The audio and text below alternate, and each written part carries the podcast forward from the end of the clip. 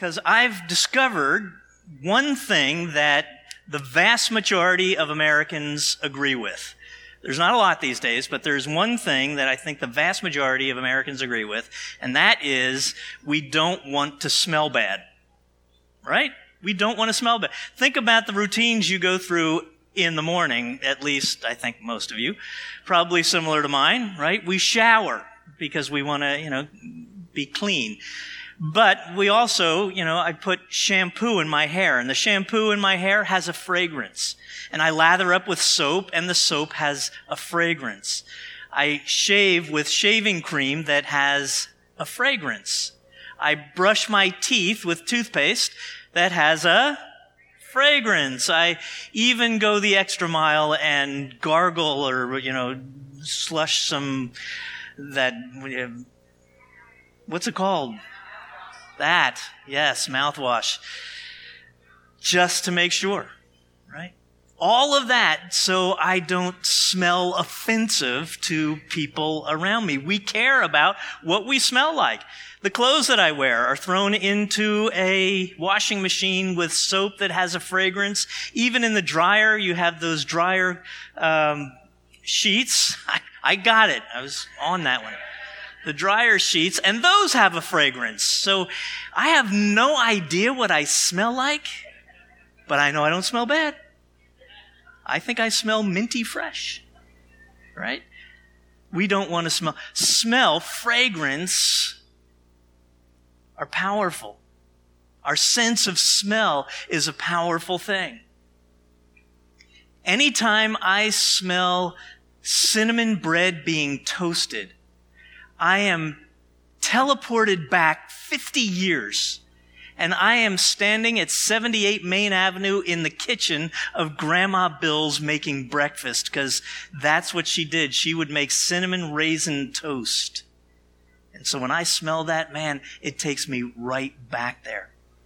We even have therapies, aroma therapies, because of the strength, the power of aroma physiologically, psychologically, to bring about some comfort and some healing to folks.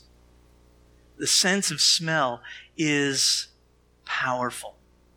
And it's so powerful that we even created this idiomatic phrase that you are probably familiar with, and that is, does it pass the smell test? Does it pass the smell test? So, I actually looked that up and found the definition, a great definition for the smell test. It says this. It's an informal method of determining whether one's, uh, yeah, yeah, blah, blah, blah. Let me try that again. An informal way for determining whether something is authentic, credible, or ethical by using one's common sense. Is it credible, authentic, ethical by one's common sense? And yet we refer to it as passing the smell test. We're in a series right now where we're talking about the church, the nature of the church, and we're looking at what Paul wrote to a church in the city of Ephesus and so we're using that as our guide through this study of what does it mean to be the church of Jesus Christ? And what does it mean? What did it mean 2,000 years ago? What does it mean today? In the exact same way. And so if you were here last week, you may recall that in that message, I talked about our relationship to each other as the body of Christ, that we are called to be in community together. We're not to live our faith independent of the community, independent of one another. And this is a countercultural thing in our age. That even those who are the most committed among us, Christians, are beginning to view church as optional I'm not talking about just Sunday morning worship. I'm talking about being a part of a Christian community, seeing it as optional. And that's why the takeaway from last week was you won't grow if you don't show up. You won't grow if you don't show up. The whole idea that I bring gifts, God given spiritual gifts, talents, abilities, and so forth that help you to grow. And you have been given God given gifts, talents, abilities, passions that help me and others here grow as well. And so it is by coming together, by joining together in community, that we help each other to grow. So that was last week. This week, we're going to be focusing our attention on what it means for us together as a community of faith to be in the world. Jesus said that we are to be salt and light to the world. That there's something about us together that can influence the world in a way that individually we wouldn't be able to do. So, here's the takeaway for today. I'm going to tell you what it is up front, just so you know. Jesus is the smell test we want to pass. Jesus is the smell test that we want to pass. When the world looks at us, when people outside of the church look at us, look at what we do, look at how we behave, listen to how we talk, do we pass the smell test? Are we an authentic, um, living illustration, if you will, of the reality of Jesus to the world? And so for that, we're going to be looking at Ephesians chapter 5 and I'm going to be pulling out a, a couple of uh, passages from that chapter. Um, so we're going to start with uh, verses 1 and 2. So it's Ephesians 5, verses 1 and 2. The words are going to be on the screen, and I'm going to ask that we read this together because I like that. All right, here we go. Imitate God, therefore, in everything you do Okay, hold it. I want you to hear it the way that Paul intended it to sound. All right, so let me read it this time. Imitate God, therefore, in everything y'all do. Because yous are his dear children. So that's my southern and South Philly version of what Paul is saying. But the point is that when he used the word you, he was using the plural pronoun you, y'all. You together, us, we. It was plural. So it wasn't directed just to an individual. He was speaking to the church and saying, y'all be imitators of God. Because yous are his beloved children. All right? That was worth stopping for, wasn't it? No? Okay. All right. Verse 2. Let's again, let's uh, let's read that together. Live a life that is filled with love. Well, but now if you were here last week, you may recall that I said anytime you read the word love in the New Testament, you ought to push the pause button. You ought to turn in your Bible to 1 Corinthians chapter 13 and read about what love is according to the scriptures. Because here's the thing, friends. The church, we in the church talk a lot about love. We put love as a value and so forth it really is the Christian ethic is love. So we talk about it. We esteem the ideas of love, but do we do love? You see, it's not enough to just say that it's important. It's not enough to just say that it's who we are and we value it and all of those good things. If we're not doing love, then we don't pass the smell test. So since I made the, uh, made the encouragement to do this, we can't pass this by. We're going to move to 1 Corinthians chapter 13. You don't have to read the entire chapter to get the definition of what love is. Verses 4 through 7 really give us the description of what love does and what love does not do. Okay?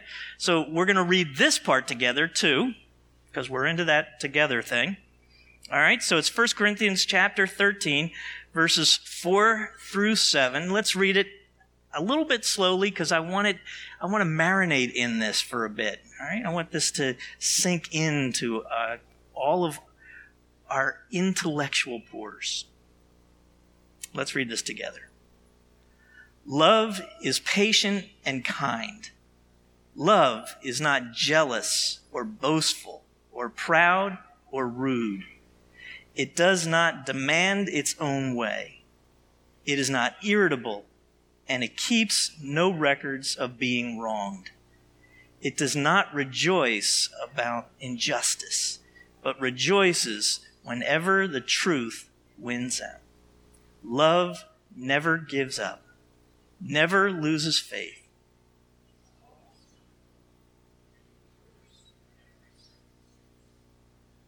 That's the nature of love, right? And I need to be reminded of that over and over and over again.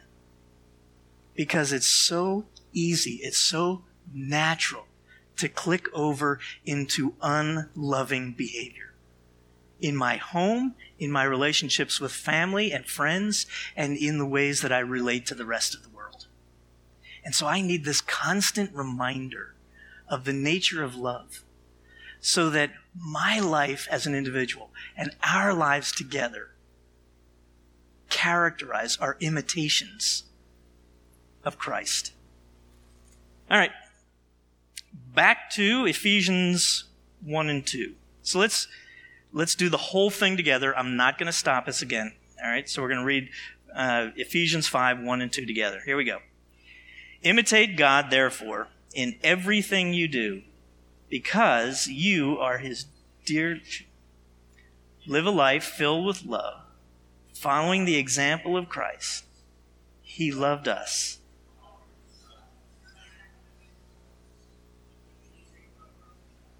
a pleasing aroma to God.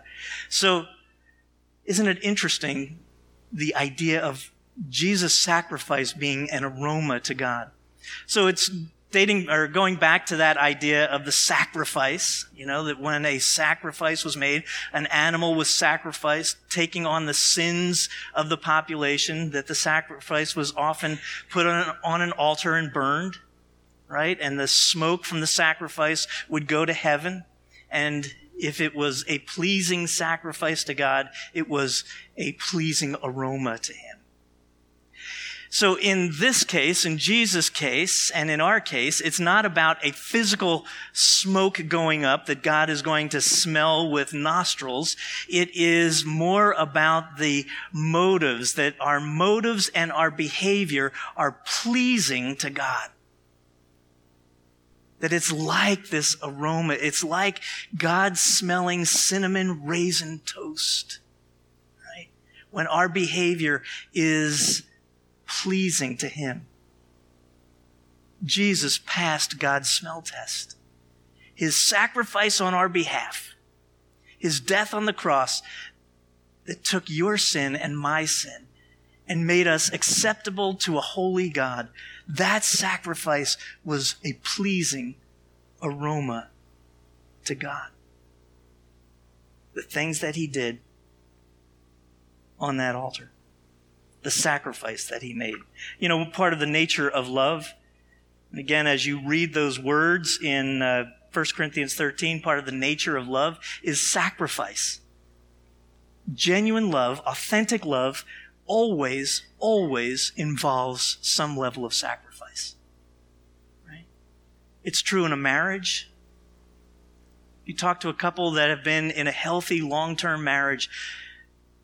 If you go deeper into that conversation, you'll, you would hear examples of how each one made sacrifices for the other. Parents make sacrifices for their children. We make sacrifices for each other and for the world. A couple of weeks ago, I was walking around the building during the week and ran into a guy. We got into a little conversation, and he said, "You know, I'm going to be going on the uh, youth mission trip again this summer. It's, um, I think he said it's his third time going." And he said, "You know what? I, I realized that I get to this point, so it's it's now March, or it was March, and." Uh, I'm looking ahead to when we go in July, and I'm dreading it.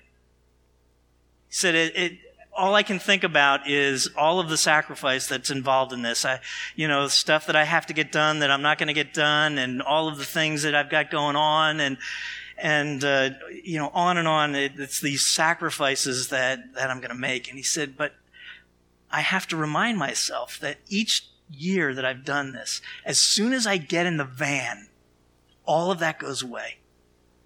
And I remember why I'm doing this and the experience with the kids and serving people wherever it is that we go and serve, I'm reminded of why I'm here. And it's so worth it. And the week goes so fast. See, that's the thing about sacrifice. When you sacrifice motivated by love, it doesn't feel like a sacrifice. It may be, and it probably is, but it doesn't feel like a sacrifice, right? So, do we pass the smell test, do you think? Do we, as a congregation, does Hope Church pass the smell test with the world outside? And as I've been thinking about that, I've, I've thought of some examples of ways that I, I think we do. Not 100%, we're not perfect by any stretch. But I think there's some things that we do that help us pass that smell test, that we are doing sacrificial things out of love for God and compassion for the world that may pass the smell test. So we do these mission trips, right? So we send off uh, a middle school and a high school trip, and they go and they serve people, usually in areas that have been devastated by some kind of storm or um, are economically devastated. And for a week, they serve there, not only do work projects, and they really do work, but just caring for the people while they're there. I think that passes the smell test of living a life like Jesus would have us to live. We have a food pantry here. It serves not people in our well, some, sometimes uh, there's somebody in the congregation that's in need of that kind of support and we're glad to do that but the broader community I think at this point we have about 50 families that we serve, over 250 people every week. And we're able to do that. The team that volunteers to do that food pantry every Wednesday is able to do that because of your generosity. Financial generosity and bringing in food, by the way, we don't talk about it enough, but that's our food collection station over there. And so as you're grocery shopping and you think about, you know, others, throw a couple of things in the cart and drop it by here anytime during the week or on Sunday. It goes to the food pantry and it goes out the door usually by that Wednesday. That happens because of a little sacrifice that each of us makes, and it sends out a message about the way that this church cares for people. Doesn't matter if they believe in Christ, doesn't matter where they've come from or who they are, we're expressing the love of Christ to them. I think that passes the smell test. People ask me uh, all the time, how's Mount Laurel going? We have this new uh, worshiping congregation that we started a year ago in Mount Laurel, and people are asking how it's going, and the answer is it's going great. It's going great. Because what's happening right now is that group of folks is in Mount Laurel there to serve others and they've become known as a church that serves the community in a hundred simple kinds of ways.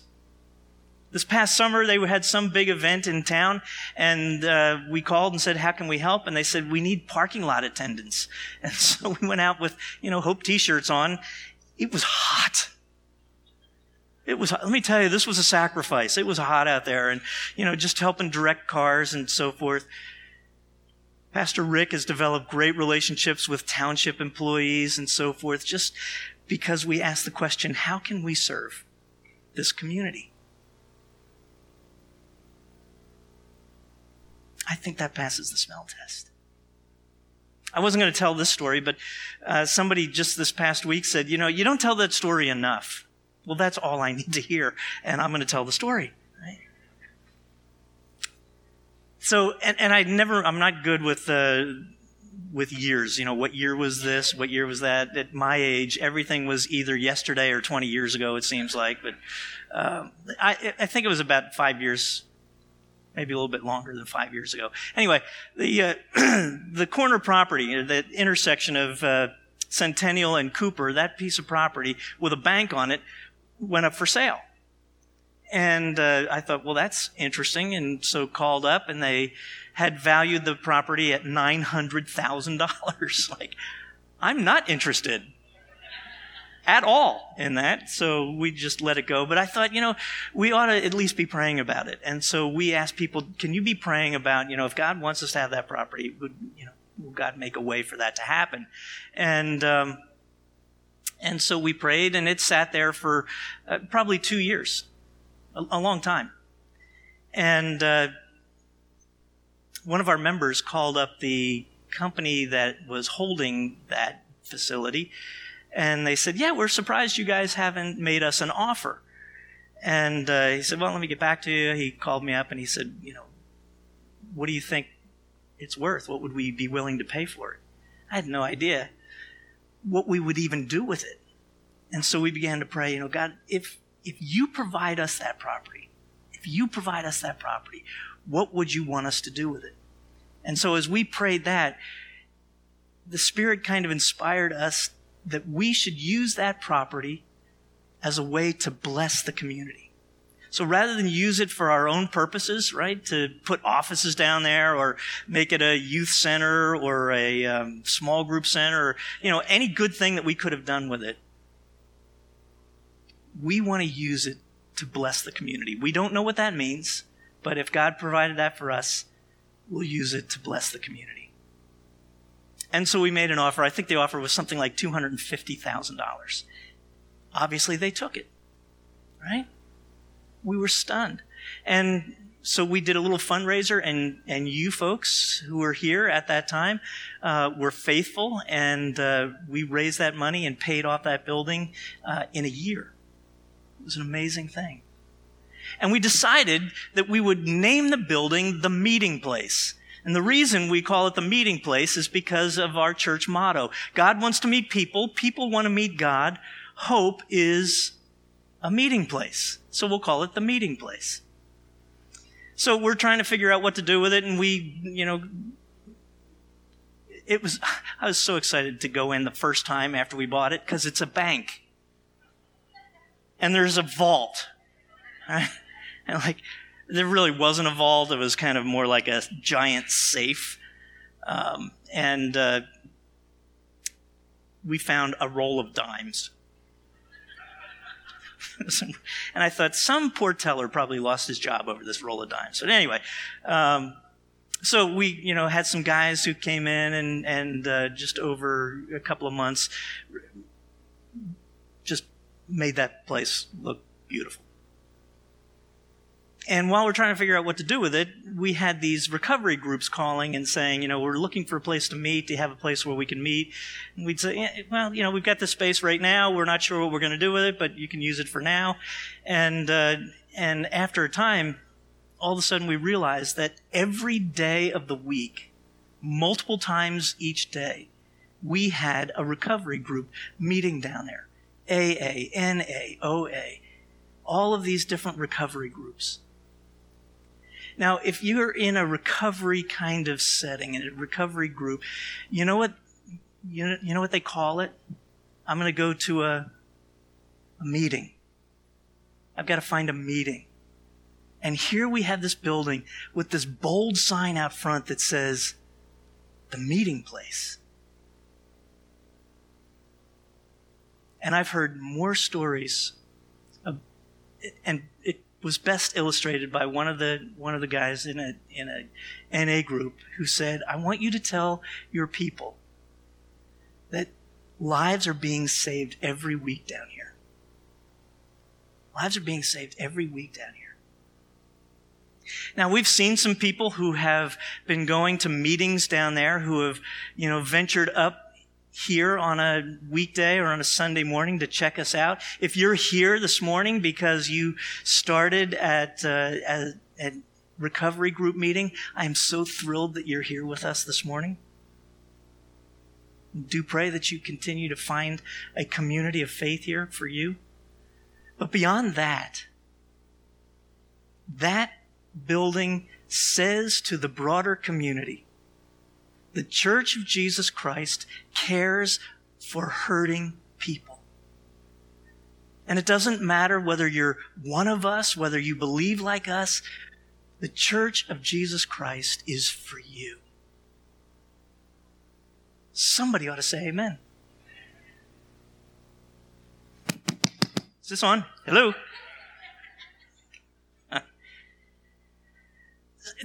I could go on and on and on with stories of how I think we're passing the smell test. And most of the stories aren't the big things that we're doing as a congregation. It's smaller stories of little small groups, groups of three or four friends who know of somebody hurting in their community or their neighborhood, and they are offering to pray for them. They give um, our prayer team their name and ask for prayer for them. They're showing up with meals and all kinds of uh, different ways of serving people out in the community, and it all says something about Jesus. It's not about us. It's all about Him. Jesus is the smell test that we want to pass. All right, I want to press on. Here's the other thing it doesn't matter how clear we are, how good an example we set how well we think we're passing the smell test. There are going to be people in the world who, no matter what we do, are going to think that we stink. I don't know how else to put it, right? We, they just, what we do because of what we believe, we just smell bad no matter what we do. And this shouldn't be a surprise to us. And it wasn't a surprise to Paul. Um, he talked about it in another letter that he wrote the second letter he wrote to the church at Corinth. And I want to just read this section to you and I'll explain it in just a, a second. So it's uh, 2 Corinthians 2, 14 through 16. Paul wrote this. But thank, but thank God. He made us captives and continues to lead us along in Christ's triumphal procession. Now he uses us to spread the knowledge of Christ everywhere, like a sweet perfume. Our lives are a Christ like fragrance rising up to God. But this fragrance is perceived differently by those who are being saved and by those who are perishing. To those who are perishing, we are a dreadful smell of death and doom. But to those who are being saved, we are a life giving perfume. And who is adequate for such a task as this? So Paul is describing this kind of parade, if you will, this triumphal parade. And it helps to kind of know the history of this. So he's in, he's living in the time where Rome is the superpower, right? And so Rome had this thing called a triumph. It was a giant parade. It was like our version of a ticker tape parade that they would throw every once in a while for a particularly big victory over an enemy. Okay, it had to meet all of this kind of criteria in order for there to be this triumph parade. But when they happened, this is what it looked like. So at the front of the parade, they would march through Rome, you know, and it was a big spectacle and so forth. At the front would be the senators and the leaders of the Roman Empire. And then back behind them would be the priests from the various um, religious practices of Rome at that time. And the priests would carry these big pots of incense that were burning, and the smoke would come up, and you would smell this sweet perfume of the incense. Behind them would be the captured prisoners from the enemy that had just been defeated. So it would be their military officers and their, and their government leaders and so forth, and they would be in shackles. And then behind them would be the conquering general and uh, his officers and the army. All right, so picture that. Paul says, in this Christ's triumphal parade, to some, we are the fragrance of death and doom. Who's that in the parade, right? It's these prisoners who know that they're going off to Roman prisons and probably to execution. And so that smell is obnoxious to them. It is the smell of death. But to those who were the victors, it is the sweet smell of victory.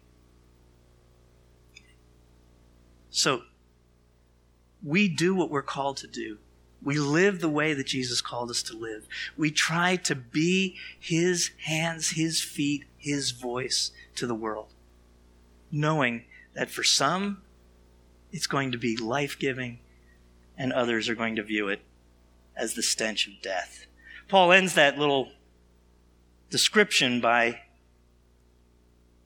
who is up for such a task as this? Who's qualified for such a task? And I think the answer can be found back in Ephesians chapter 5, verses 8 and 9. Here's what he said For once you were full of darkness, but now you have light from the Lord.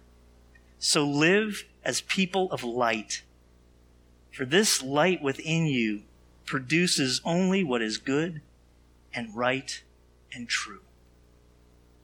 That light within us, individually, that light within us as a community, is not our good works. That light in us is the Spirit of Christ, the Holy Spirit that lives in us. It's because of the Spirit's work in us and through us that we're up to this task of being the embodiment of Christ to the world. And so when we ask and invite you to get engaged, it's not because we're trying to fill slots or find volunteers. It's because we are trying to be the body of Christ, where people who are a part of it will grow and together we will be salt and light to the world and pass the world smell test. So, my prayer is that if you're not already engaged in some way, that you'll make it your priority to find a way to get involved because we need you, and so does the world. Let's stand together for closing prayer.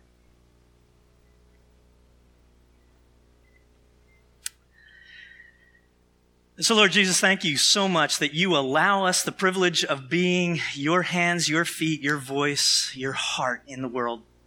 Forgive us for the ways that we fall short, God, we know that we do. But we are grateful for the times where you use us and we say yes and get to make a difference in the lives of men and women, boys and girls, not just here in this community of faith, but in the broader community as well. I pray, God, that what we do is a sweet aroma to you. I pray these things in Jesus' name. And all God's people agreed and said, Amen. Hey, have a great week.